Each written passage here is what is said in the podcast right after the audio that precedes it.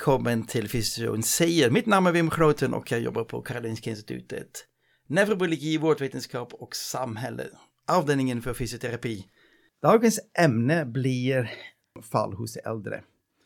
Så därför har jag bjudit in Nathalie Friesendal. Välkommen till Fysioterapi säger.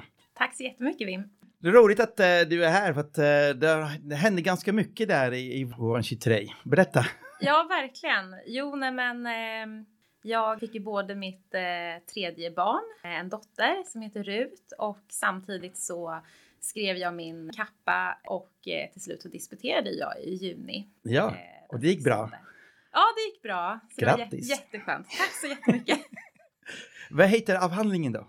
Eh, den heter Injurious Falls in Older Adults jag måste kolla, det är ja, skönt. Det är jättebra. Och en sommar emellan så det har släppt den lite grann. Ja, precis. Injurious falls in older adults. Early identification of individuals at risk of falls. From observational studies to implementation. Just det, det var en jättelång titel. Ja, så det var ganska lång, precis. Men eh, då förstår ni vad det här kommer att handla om. Men innan vi börjar prata om själva ämnet, då måste jag höra lite mer om Atali. Ja. Fysioterapeut? Jag har faktiskt inte ändrat min titel. Okay. Så jag fortfarande heter sjukgymnast. Ja, men. jag blev sjukgymnast 2013 om jag nu inte säger fel. Och sen så jobbade jag i primärvården fyra år då. Men under den tiden så, så gick jag även en masterutbildning inom sjukgymnastik och började liksom bli intresserad av forskning ganska tidigt. Jag tyckte det varit väldigt inspirerande.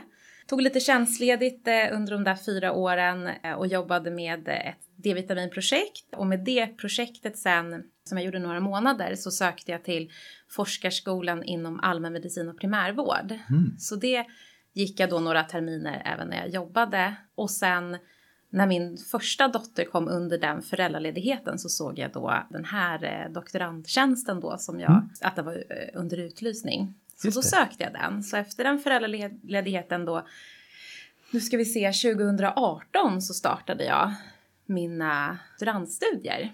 Mm, bra, då vet vi lite mera. Då ska vi in i ämnet på en gång. Fall, olyckor i Sverige. Hur mycket kommer det att kosta? Det känns dyrt. Ja, det, det är ju väldigt dyrt och det är ju väldigt vanligt att man faller. Ja. Man brukar ju säga att äldre från 65 års ålder, där faller eh, en tredjedel. Och eh, man såg från eh, Socialstyrelsen att 2020 så kostade det totalt eh, 17 miljarder. Mm. Så det kostar väldigt mycket för samhället. Och sen för individen Och självklart för individen, mm. lidande. Ja. Så, att, eh... så det här måste vi göra någonting åt. Och då ja. det var väldigt bra att ni skrev en avhandling då. Du och dina handledare, vem var de då? Ja, så min huvudhandledare eh, heter Anna-Karin Wellmer som ja. du tidigare har eh, mm. intervjuat. Och sen har jag bihandledare, Ann-Marie Boström. Ja, eh, Erika, ja precis. Eh, hon är ju inom omvårdnad då. då. Ja. Och sen så har vi Erika Fransén och även eh, Stina Ek. Mm. Ja, det där med hur många som faller, då är det naturligtvis med den äldre befolkningen. Det kommer säkert att öka över tid, vad tror du? Ja, och det, det, det, det tror jag även eh, WHO. Mm. De tänker ju säga att i och med att 60-åringarna eh, blir fler och fler och eh, hela liksom, vad säger man, eh, befolkningen mm. lever längre så tänker man ju sig även att liksom, fallen kommer att bli, skulle kunna bli fler ja. och fler. Så därför är det ännu viktigare att mm. vi försöker att förhindra det är ju så att har du fallit en gång tidigare mm. så, så, så är ju det den största riskfaktorn för att ja. du sen kommer att falla igen. Har du fallit så faller du flera gånger och det är ofta det som man vill förhindra egentligen. Ja. Det första fallet. Just det. Och det är det som vi liksom har fokuserat, alltså vill fokusera på. Precis. Eller har fokuserat så hela på. din avhandling är ja, egentligen den, den, första steget. Så. Ja, precis. Prevention. Precis, ja. och då måste man, då kommer man in i riskfaktorer. Vad är det för riskfaktorer som finns där? Ja, det är ju framförallt, alltså ett är ju ålder såklart. Ja. Det är mm. ju att eh, eh, man blir äldre och när man blir äldre så medför ju det att man till exempelvis har nedsatt balans, mm. nedsatt muskelstyrka, gångförmåga, omgivningen framförallt. Vilket gör då att man har lättare för att falla. Ja. Sen så är det ju självklart i sin tur då så har, har vi sett utifrån det här instrumentet som är utvecklat då, då mm. där blir det ju både åldern men även om man har nedsatt balans med, mm. med ett enbensstående yeah. som vi har i testet. Även om man har behov av IADL, alltså instrumentell vad säger man på svenska? Ja, activities of daily living. Ja, precis. Eh, men om man har behov, ja, precis. behov av eh, instrumentella aktiviteter ja. i det vardagliga livet då, till exempelvis mm. om man behöver hjälp med städning eller hjälp att handla. Ja. Där, just den biten då är också en, en, en riskfaktor. Ja. Och sen om man lever ensam. Ja. Så de har vi liksom fått ihop då i det här instrumentet. Ja, precis. Du är lite före mig. Ja, ah, förlåt. Ingen fara. Det är jätteroligt. För att det här är precis eh, de här faktorerna som dyker upp. Jag tänkte jag läste i din eh, Finikappa, den är verkligen läsvärd och enkelt att läsa så jag rekommenderar den starkt. Vad bra, vad bra. Att jag har grupperat då de här riskfaktorerna i fyra grupper. En biologisk grupp, då med ålder och kön och så, eh, om man har tidigare eh, sjukdomar. Det har något som heter environmental. Så om man har mattor och dålig belysning och sånt. Och sen är det något som heter behavior, så om man lyfter dåligt eller har dåliga skor. det kan vara bra. Och sen har vi också något sociodemografiskt, om man skillnader i socioekonomisk klass då. Är det de som är lägre inkom och low education, är det de som faller mera eller hur ser det ut? Så är det ju ofta att det blir i, där det är sämre socioekonomiskt. Ja. Och det kan ju handla om också rent utbildningsmässigt, att man, ja. inte, man inte vet eh, hur man ska till exempel undvika ett fall. Men eh, vad heter det, framförallt så är det ju också då kön. Ja. Så att kvinnor faller ju oftare. Just det. Bra, så nu har vi de här fyra olika grupper kan man säga och då tänkte ni, ni hur kan vi då screena för dem? Hur vet vi vilka det faller? Så då måste jag ställa en jobbig fråga, ehm, för att egentligen är det från riskfaktorer kan man gå automatiskt till prediktorer då? Vad är skillnaden mellan en prediktor och en riskfaktor? Nu är inte jag opponent, men det är en typisk bra fråga för lyssnarna. Ja, verkligen. Kanske. Ja, men precis. Jag tänker att, så att det ska bli så tydligt som möjligt. Fall är ju multifaktoriellt. Alltså ja. det, är, det är svårt att, att veta exakt på individnivå vad är det som, som orsakar att den här just har en, en risk för att falla, den här personen på ja. individnivå. Så därför så till exempelvis det här instrumentet är ju en screening. Ja. Så det är egentligen bara att vi vill liksom se, ja men finns det en risk? Man får tänka, det är ju en risk fem år framåt i tiden mm. för en framtida skadlig fallolycka. Ja. Och sen vad det är som verkligen som är risken eller vad som just den här individen har som är till, nedsatt. Mm. Det måste man ju göra en vidare bedömning och undersökning ja. för. Så det, och då kan man ju veta då vad som eventuellt kunde då predicera fall för just den här individen. Just det. Det är inte självklart att en riskfaktor på gruppnivå är en individriskfaktor. Nej, så är det ju. Och man har märkt nu under när jag har jobbat med den här kappan ja. är ju att eh, man fastnar lätt också på vad det är för riskfaktorer vi har i instrumentet. Ja. För det är ju inte heller så att vi kan få plötsligt, om vi säger då att det står att man, ska, att man är ensamboende. Ja. Det är ju inte så att vi kan säga till alla, nej men nu ska ni gå och gifta er. ja, eh, för det är en riskfaktor att man bor ensam. Ja. Eh, det går ju inte att ändra på. Nej. Så att eh, eh det här är ju liksom, det är risker men det är ingenting som vi liksom tränar upp. Nej på det sättet. Precis. Sen kan det ju vara att man ser, okej okay, den här personen verkar ha nedsatt balans, ja. den har svårt att stå på ett ben. Ja. Då kan det ju i fortsättningen bli att man tränar balans på olika sätt och bygger upp styrkan. Det. Men det är viktigt att tänka på att det, man behöver liksom göra en vidare bedömning för att verkligen se vad är det egentligen som den här personen har, behöver liksom bygga upp då, då för att minska risken för fall. Precis. Fall i det här fallet har det definierats som fall med, med konsekvenser, eller? Ja, precis, för att vi har ju fokuserat på skadliga fallolyckor. Ja.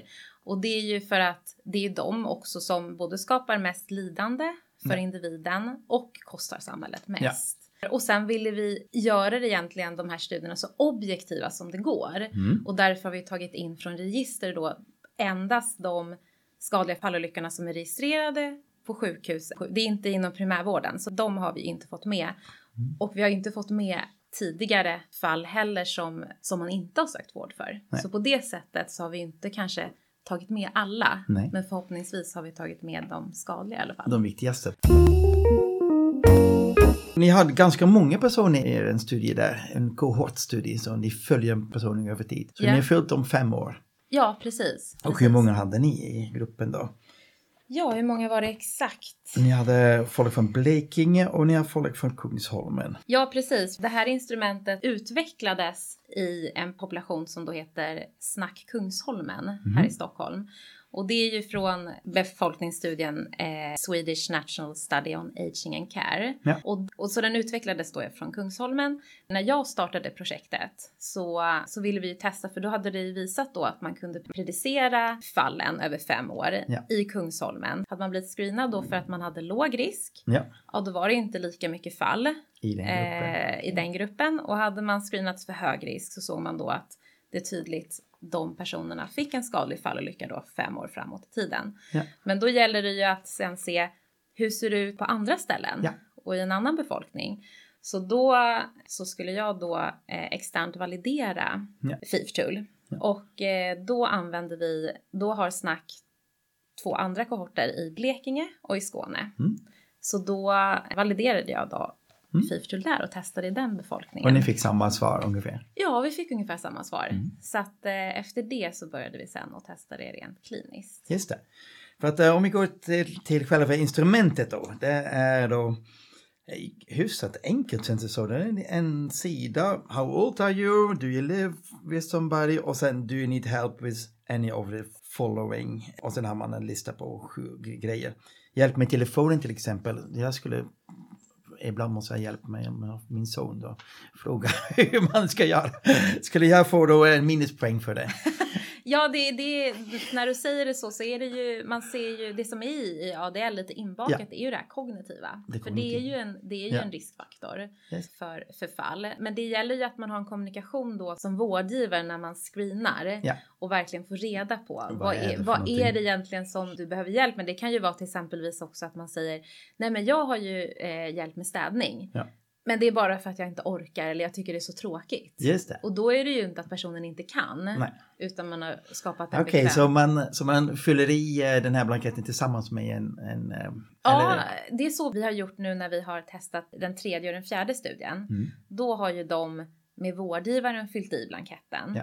Sen har ju vi som i den andra studien, mm. där har ju vi bytt ut balanstestet. Ja till enbens, alltså till att man frågar om alltså balansen, alltså att man ställer en fråga om hur man upplever sin egen ja. balansförmåga. Tanken i framtiden är att man eventuellt då skulle kunna digitalisera FIF-tool ja. eller att patienten i väntrummet screenar sig själv. Mm. Eh, utan, se, utan, utan ja. att man behöver göra då mm. den objektiva bedömningen med balanstestet. Just det, för att det var den sista delen i själva screeningformuläret och jag ser innan, innan vi går in på den här självuppskattningen eller mäta, det ser att eh, ni har olika poängsystem för, för män och kvinnor, till exempel för män som är över 80 år, de får 3 poäng. Medan kvinnor får bara 2 poäng. Och ju fler poäng ju sämre då man har. Vi, vi har sett att det är individuella skillnader mellan ja. män och kvinnor när det gäller att falla. De faller ju ofta, kvinnor faller ju ofta inomhus. Ja. Och män faller oftare utomhus mm. har man sett. Ja. Och det är ju det som också är unikt med just det här instrumentet då, att man faktiskt tar hänsyn till att det finns könsskillnader. Ja. Man stoppat in det. Precis. Men inte för det här fysiska testet, då, one leg balance, då får man då ett poäng om man inte klarar fem sekunder och man noll poäng om man klarar mer än fem sekunder och det är lika för män och kvinnor där. Mm, mm. Eh, och så samlar man ihop en score och då har man då eh, 0 till 2 poäng. Eh, då har man low fallrisk och över 3 är det high risk. Och så är man över 80 då får man 2 poäng för kvinnor och 3 poäng för män. Då är man redan i högriskgruppen över 80, en man över 80 är högriskgrupp. Ja, och det är ju för att åldern är en så stark, så stark. Eh, ja. riskfaktor. Mm. Så, att, eh, så det blir det att man hamnar där. Precis. När vi har använt det i klinik, ja. då har vi ju även lagt till frågan, den absolut viktigaste frågan. Mm. Har du Ramlat haft ett tidigare fall mm. och sökt vård för då tre år bakåt i tiden har vi valt. Och svarar man ja på den, då, då är det hög risk. Då är det redan hög risk. Eh, ja. så bör man, och det är ju liksom ändå viktigt att man tar med den, för ja. att det är den största Just det. riskfaktorn. Och sen eh, kom ni på att eh, det där att testa fem sekunder, det kan man själv skatta. Hur bra är man på det? Att självskatta sin egen, yeah. sin egen balans. Det, det är ju lite olika kan mm. man säga. Där kan man ju både liksom överskatta eller underskatta yeah. sin egen förmåga. Även om, om instrumentet där vi testade att ta bort balanstestet mm. och ersätta det med den här egna balans eller självupplevda balansförmågan och fick ändå relativt höga prediktiva värden så anser vi att det ändå är bättre att man eh, faktiskt gör ett objektivt test. Mm är lite hörda att vi behöver som fysioterapeuter här. Ja, i den här branschen.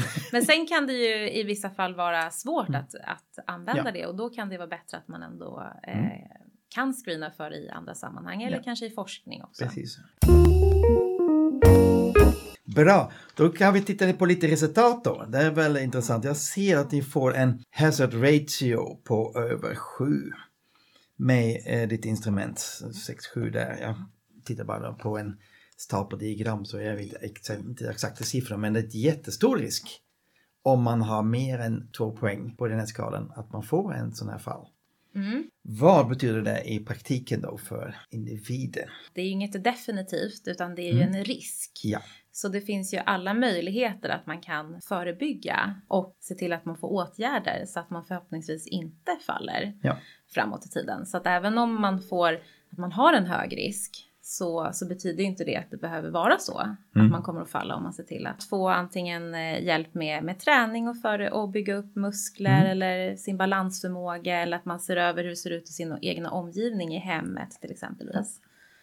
Så, så det är det hela vitsen med screening då, att man kan titta i den här spåkulan och vad som kan hända framöver och ändra det. Ja, precis, för att vi vill ju, vi vill ju verkligen hitta personerna då innan ja. de har fallit. Men vi kan ju inte säga vad som kommer egentligen hända just Nej. för den personen heller. Det kan vi ju inte säga även om vi har sett att instrumentet har funkat på ganska många människor. Men då, då vill man ju sätta in de insatser som, som går. Bra där. Så nu har vi då utvecklat ett instrument som kan predicera bra, som kan förutsäga risker bra. Men sen har du gjort två studier som handlar om eh, hur det här instrumentet uppfattas då. Och då var det intervjustudier både med de äldre men också med vårdgivare. Mm. Och när man gör då kvalitativ forskning, hur går man tillväga då? Ja, nej men eh, vad heter det, då fick vi helt enkelt göra så att ta kontakt med kliniker. Mm. Nu var det ju eh, fördelaktigt för att jag hade, vi inkluderade en av de klinikerna som jag har jobbat på, mm. som jag hade jobbat på tidigare kliniskt då, så då mm. har man redan en kontakt och det är ju något som jag verkligen har lärt mig under det här arbetet att det är viktigt med kontaktnätet, för mm. det är jättesvårt. Vi lever i en i en väldigt eh, stressad miljö och det är hela tiden tidsstress för mm. framförallt klinikerna ja. som jobbar och då oavsett om det här är ett väldigt lätt instrument och oavsett om jag då har arbetat till och med på arbetsplatsen mm. Så tar det mycket resurser från deras tid att mm. läsa sig in och veta hur de ska göra. Mm. Så även om jag hade liksom en stor fördel så är det ganska svårt. Mm. Men vi inkluderade i alla fall eh, två primärvårdskliniker mm. och där hade jag introduktioner då för vårdgivarna först, hur de skulle använda instrumentet. Ja. Och sen så när de hade då träffat sina eh, patienter mm. så gav de ett samtyckesblankett mm. till patienten och sedan om de eh, hade tackat ja till att de skulle kunna tänka sig vara med, då ringde jag upp. Ja. Och då brukar man ta ut något tema och subtema då. Och jag läser nu högt i. Patienterna tyckte att Screening for fall risk is meaningful even though falls is complex. Mm. Mm. Och det, det är väl rent generellt så är det ju från intervjuerna skulle man kunna säga att man får fram att de tycker att det är väldigt viktigt mm. att man använder ett sånt här instrument och att man screenar. Men samtidigt då så belyser även de mm att det upplevs som att hur ska man kunna egentligen hitta människor som faller? För att det, mm. de kanske inte ens kommer hit till Nej. primärvården ens och söker hjälp och sen har de fallit hemma. Att det upplevdes väldigt komplext att mm. faktiskt skulle kunna hitta personer innan de faller. Mm. Eh, så det var det som temat ska ah, belysa. Sen hade det fem olika subtema. Det fanns ett som jag föll för, det heter Reflections on the results of the screening. Så hur man då reflekterar över vad man fick för svar då. Om man till exempel fick ett dåligt svar, oj, du har fyra poäng. Mm. Hur reagerar någon då? då? Ja, eh, det, det, är ju lite, vissa upplever ju att de redan då har en medvetenhet. Jag upplever att mm. de som som fick, vad säger man, en, en hög risk mm. helt enkelt. De eh, var ofta medvetna om mm. att, att de hade nedsatt balans och att de inte skulle klara det. Så de var ganska medvetna. Oh, intressant. Tycker jag. Eh, sen var det ju någon man, man stötte på som, eh, som upplevde oj, nej men hade jag, eh, var min balans, speciellt enbenståendet. Ja. För att eh, det är ju, det blir, många gånger tror jag att man, man tänker att nej men det borde man ju klara. Det har man klarat mm. ju när man ja, när man var liten var det hur lätt som helst. Och, mm. Men sen kanske man inte övar på det eller mm. testar att stå på ett ben. Och då kan det bli som en egen, eh, eh, att man reflekterar själv och kanske blir mm. lite förvånad. Oj, ja. nej, men det var lite svårt att stå på ett ben. Mm. Så visst var det den upplevelsen också, både att man var medveten eller att man blev lite förvånad mm. över det. Precis. Så att just enbenståendet upplevde jag är ett bra test för egen reflektion också mm. av den egna förmågan. Intressant. De äldre upplevde en viss medvetenhet om att ja. ja men jag, jag tränar och jag har koll på att jag har en relativt bra, god balans och jag håller mig i fysisk form. Mm. För det finns ju verkligen de också idag som eh, där de äldre tränar väldigt mycket mm. eh, och är medvetna och vill inte falla. Nej, det är bra. Sen eh, om man pratar om eh, de vårdgivarna, är det mest eh, vad är det för folk? Fysioterapeuter? Arbetsterapeuter? Ja, vi, vi ville ju inkludera så multiprofessionellt som ja. möjligt. Så att vi eh, inkluderade både då fysioterapeuter, det blev ganska naturligt, mm. och sen även arbetsterapeuter, dietist och sen sjuksköterskor. Ja, just det. Mm. Där hittar du nog det tema. Jag plockar fram ett som är intressant. Uh, how to get everybody on board, everyone on board. Ja, det gillar jag också. Vad sa de där då? Det är ju, där, där hoppar vi till fjärde studien. Ja, ja. Och det är det som är, vad ska man säga, där det handlar om egentligen implementeringsprocessen. Ja. För att även om alla får sin kunskap, eller liksom samma kunskap och samma verktyg mm. för att vi ska till exempelvis då testa ett nytt instrument på en mm. klinik så är det ju så att det är komplext för att det finns ju de som verkligen är fram i tåget mm. och verkligen vill testa och har inga problem med det. Och sen så de som nästan liksom är i mitten någonstans och sen så de som faktiskt står kvar på perrongen och känner mm. att nej men jag vill inte använda det här nya instrumentet nej. och nej det känns eh, inte alls bekvämt. Mm. Ehm, så att det är svårt att få alla på tåget mm. kan man säga. Det är därifrån det egentligen kommer. Mycket roligt att lyssna. Jag, vi kunde prata länge, men jag tänkte vad händer nu framöver då? Kommer det här instrumentet föras in i allmän äldrevård eller vad tror du? Ja, alltså jag hoppas ju att eh, nu när vi har fått väldigt mycket kunskap från, ja. från de här studierna och det här projektet, att det är det som blir framtiden. Ja. Så med vissa revideringar eh, ska man kunna använda det här i primärvården där man har använt instrument väldigt länge och inte liksom no har bytt ut det på väldigt många år. Mm. Och jag tycker att det här utifrån även vad vårdgivarna tycker att det här skulle passa bättre. Men, men sen, sen nu då så jag, ska jag, håller jag på med en postdoktjänst då där mm. vi ska även testa om man skulle kunna screena för fallrisk på minneskliniker. Mm. För det gäller ju också att verkligen försöka nå då de här mer yngre äldre. Mm. Vi håller på att testa om det skulle kunna vara ett område där mm. man faktiskt kan hitta, hitta de personerna. Men eh, min förhoppning är ju att vi ska kunna använda det här i primärvården. Mm. I alla fall här i Stockholm nu då så får vi ju se om man kan sprida ut det. Mm. Men det vore väldigt roligt. Ja. Nej, jag tänkte att många kommer att träffa folk med dålig balans och med en ökad fallrisk. Finns det någon egentligen speciell utbildning för det om man vill lära sig mera? Hur man, eh, hur man screenar med Ja, eller till exempel med screening men även allmän fallprevention. Ja, det är ju, det är ju väldigt olika egentligen. Ja. För vissa, om nu man tänker vad jag vet då, på mm. vissa primärvårdskliniker så, så har man ingen direkt liksom, utbildning kring fallprevention utan man lär sig väl av varandra och så. Mm. Och vissa är väldigt inriktade, de som framförallt jobbar i hemrehab. Ja. De har ju mycket kunskap där vissa uttrycker det som att det även är det största fokuset. Ja. Att minska risken för att falla mm. när man jobbar i hemmet. Mm. Så det är nog lite olika egentligen. Men förhoppningsvis så kan ju vi ha någon typ av instruktionsfilm. Hur man ja. exempelvis kan screena för fallrisk och man får det som ett, som ett paket kan man mm. säga. Det vore, vore bra tror jag. eh, mm. så att det blir tydligt. Men sen även att vi tänker oss på baksidan av instrumentet mm. att man skulle kunna ha lite generella rekommendationer. Ja. För det, det är ju så, vissa eh, jobbar ju med det dagligen. Kanske de då som jobbar i hemreb mm. eller jobbar på klinik eller är arbetsterapeut, fysioterapeut. Men exempelvis dietist eller om man är sjuksköterska kanske man inte kommer i kontakt med det på samma mm. sätt. Och då har det i alla fall kommit som förslag att man skulle få en liten guidning så man inte glömmer kanske något mm. viktigt. Nej, och då får man ju lite, lite hjälp med det fallpreventiva, mm. Eh, hur man ska tänka med åtgärder. Ja, precis, för att det är egentligen det som är hela meningen med screening, att man hittar ja, dem tidigt. Ja, precis, precis. Men, men, men vi la ju inte fokus på egentligen själva åtgärderna Nej. utan det har vi ju liksom hänvisat till den yrkesgruppen och är man då till exempelvis sjuksköterska och inte har kompetens ja då ska man då remittera till en fysioterapeut exempelvis, har vi mm. tänkt. Ja. Eh, men det har ändå kommit upp att vi borde ha lite generella råd. Mm. Att det kan ge en hjälp på vägen. Finns det någon aspekt som du vill lyfta fram Nathalie?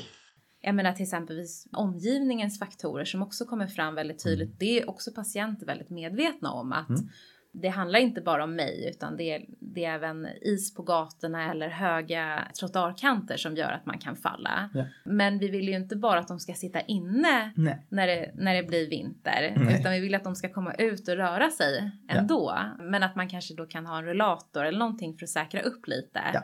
Eller broddar mm. eh, kan ju hjälpa mycket. Det som in, var intressant där är ju att eh, fallrädslan kommer ju ofta efter ett tidigare fall. Ja. Så att, eh, och det är därför också som det kan öka risken senare. Ja. Man faller igen. Mm. Um. Bra, vill du lägga till någonting? Vi har pratat om mycket.